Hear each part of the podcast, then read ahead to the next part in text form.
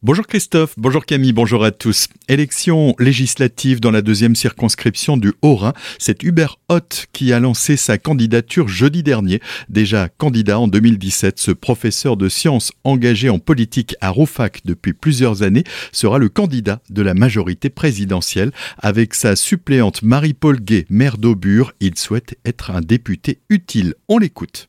Je veux vraiment contribuer à apporter à cette circonscription le destin, les projets qu'elle mérite. Et pour cela, je crois qu'il y a une condition essentielle, c'est que le député de la circonscription puisse être utile, puisse agir. Pour être utile, il faut tout simplement que le député appartienne à la majorité. En 2017, l'Alsace n'a malheureusement pas été représentée comme elle aurait pu l'être puisque nous avions, ne serait-ce que dans le Haut-Rhin, 5 députés sur 6 qui étaient élus dans les rangs de l'opposition. Avec euh, cette situation, on est forcément en retard lorsqu'il s'agit de mettre en pratique la politique nationale, lorsqu'il s'agit de l'ajuster, de faciliter les choses localement et au niveau de l'Alsace. Et c'est précisément pour ça que je suis candidat, pour faciliter ce travail qui aura des retombées positives immédiates sur les entreprises, sur les gens, dans leur quotidien et sur toutes les institutions et bien sûr les collectivités jusqu'aux communes. Parmi les principaux axes de son projet, la lutte contre la désertification médicale, la promotion des filières d'excellence, mais aussi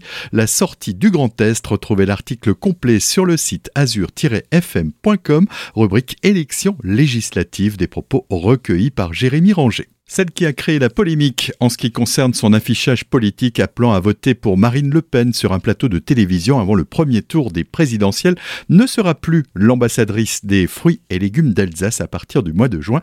En effet, Delphine Vespizer, ex-Miss France, avait mis la filière fruits et légumes dans l'embarras. Pierre Lamère, le président de l'interprofession, se justifie. C'est son véganisme trop affiché qui heurtait les producteurs de la filière animale et non ses convictions politiques. La forêt et le bois mis en valeur ce week-end, ce sera dans la vallée de la Bruche samedi et dimanche, avec le retour de l'événement Le Printemps de la forêt. Au total, 183 animations autour de quatre thématiques phares au programme. La forêt et ses ressources, les métiers, les savoir-faire qui y sont liés, le bois et les usages, mais encore la forêt, notre patrimoine naturel.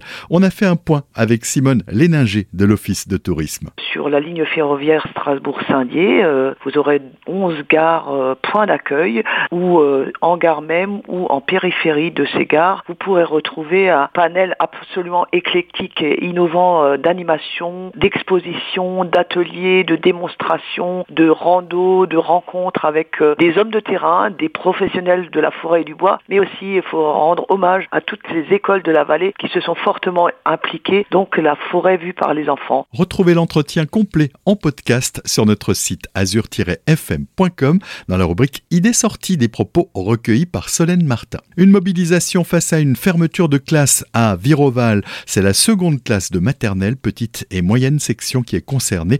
Regroupée avec la grande section, les élèves se retrouveraient à 30 dans une classe de trois niveaux différents, de quoi révolter les parents d'élèves. Les précisions de l'une d'eux, Ludivine Ibon. Ça a une répercussion également sur l'école primaire où nous avons déjà des doubles et triples niveaux. L'année prochaine, les CP vont se retrouver avec les CE1 à 29 élèves pour un enseignant. Pour les enfants qui sont euh, en manque de confiance en eux, ou qui ont des handicaps ou euh, qui ont juste un petit retard, qui nécessitent un besoin supplémentaire d'attention, ces ne pourront pas être pris en charge correctement au niveau de leur scolarité.